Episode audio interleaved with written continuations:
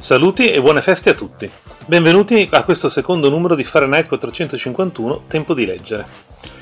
Mi dicono che la puntata precedente è stata scaricata da 6.000 persone, il che per un esordio non mi sembra niente male. Cercherò comunque di fare di più e allo scopo di migliorare ho creato un indirizzo email per il podcast.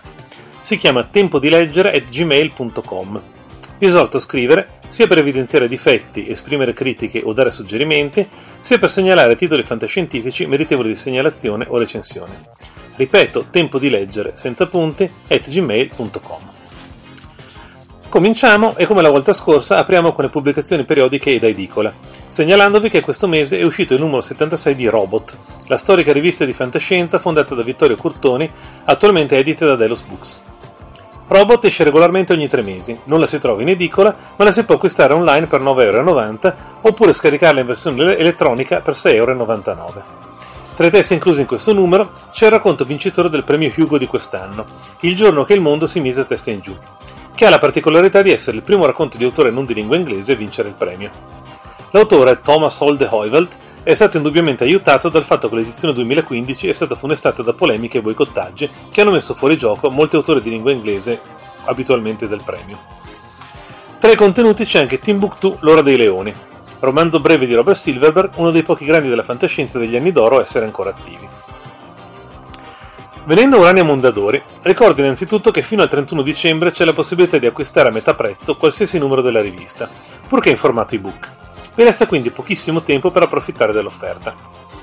Il numero più recente di Urania è quello che contiene Infiniti, cioè la prima parte della collezione di racconti tratta da Years Best Science Fiction 2015, antologia statunitense curata da David Hartwell e Catherine Kramer e che raccoglie il meglio della fantascienza dell'anno appena trascorso. La seconda parte dell'antologia uscirà sul prossimo numero di Urania.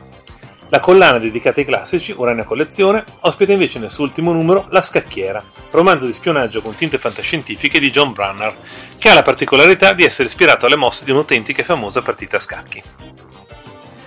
Passiamo ora ai libri da libreria e torniamo a parlare di Robert Silverberg. Infatti le edizioni della Vigna hanno appena pubblicato nella collana La Botte Piccola il volume Storia di Terra ed Impero, che raccoglie due romanzi brevi e cinque racconti del prolifico autore statunitense, scritti tra il 1972 e il 2007, tra cui quattro storie finora inedite in Italia. Il volume cartaceo è in vendita a 17 euro, mentre l'ebook costa solo 5,49 euro. Ricordo anche che la casa editrice Hypnos ha pubblicato di recente Nuovi Incubi, antologia di racconti moderni di genere weird a cura di Laird Barron e Michael Kelly.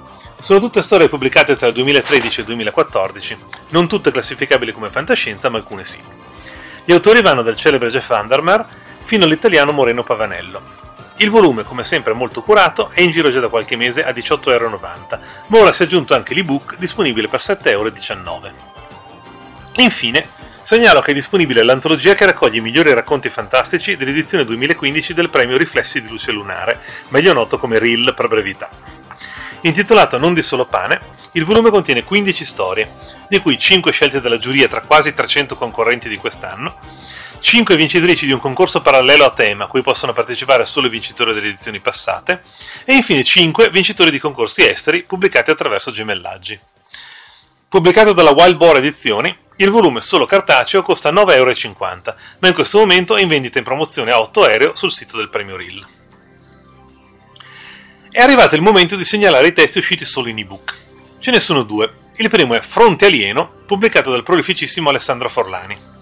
Il romanzo breve, edito da Edizioni Imperium e scaricabile per 1,99€, si svolge in uno scenario storico particolare. La guerra russo-finlandese nel 1939, con, scusate, nel, sì, no, giusto, nel 1939, con un commissario politico sovietico che viene inviato a ispezionare un misterioso oggetto caduto dal cielo, la cui natura si rivelerà ovviamente molto fantascientifica. Il secondo ebook di cui voglio parlare è anche il testo che questo mese esaminiamo in modo più approfondito, cioè L'uomo che ricordava troppo di Umberto Rossi. Edito da Delos Books, è disponibile unicamente in edizione digitale per 3,99€.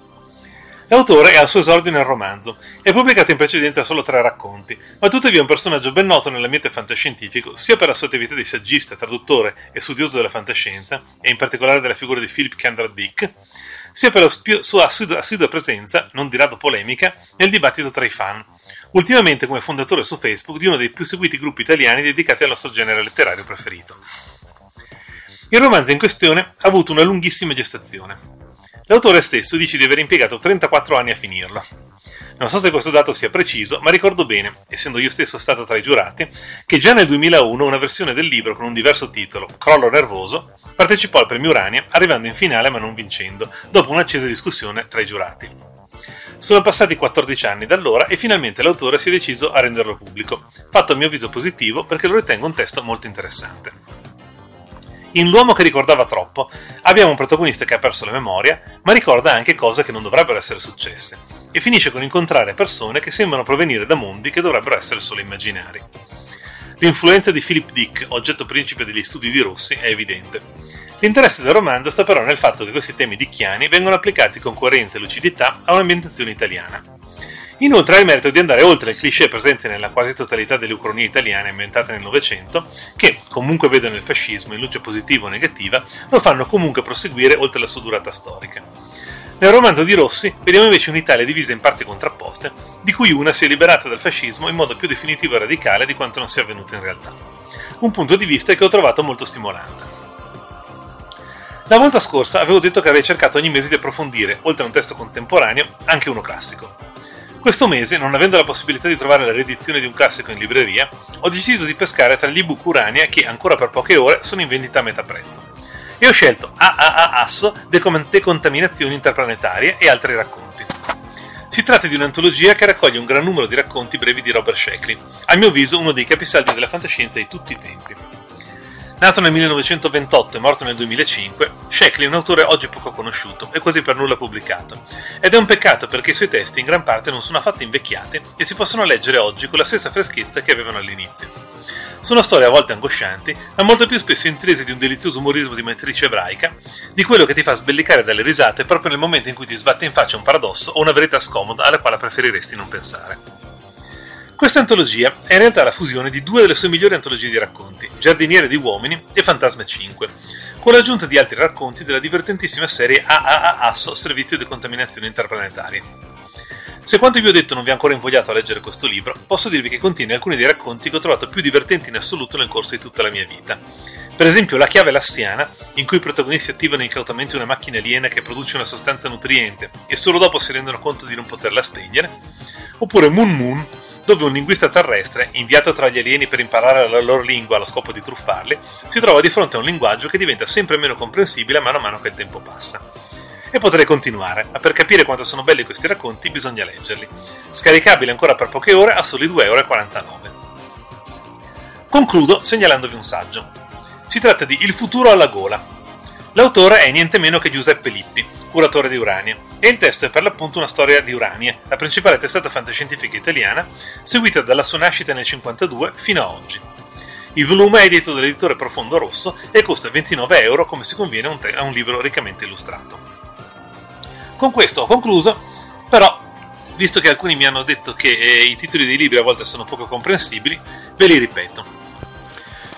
Dunque, in questo numero abbiamo parlato di Robot, rivista di fantascienza arrivata al numero 76, di Urania Mondadori, che pubblica la prima parte dell'antologia Infiniti, di Urania Collezione, sempre a Mondadori, che pubblica La Scacchiera, romanzo di John Brunner.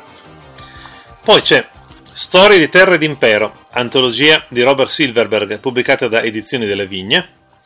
Poi c'è l'antologia Nuovi Incubi, a cura di Laird Barron e Michael Kelly, pubblicata da Hypnos. L'antologia Non di solo pane, antologia che raccoglie i racconti del premio Reel, pubblicata dall'editore Wild Boar. Fronte alieno, romanzo breve di Alessandro Forlani, pubblicato da Edizioni Imperium. L'uomo che ricordava troppo di Umberto Rossi, ebook pubblicato da Delos Books. E infine AAA Asso, Decontaminazione interplanetaria e altri racconti, antologia di Robert Sheckley che trovate su Urania. Abbiamo finito, Buon anno a tutti e ci risentiamo nel 2016.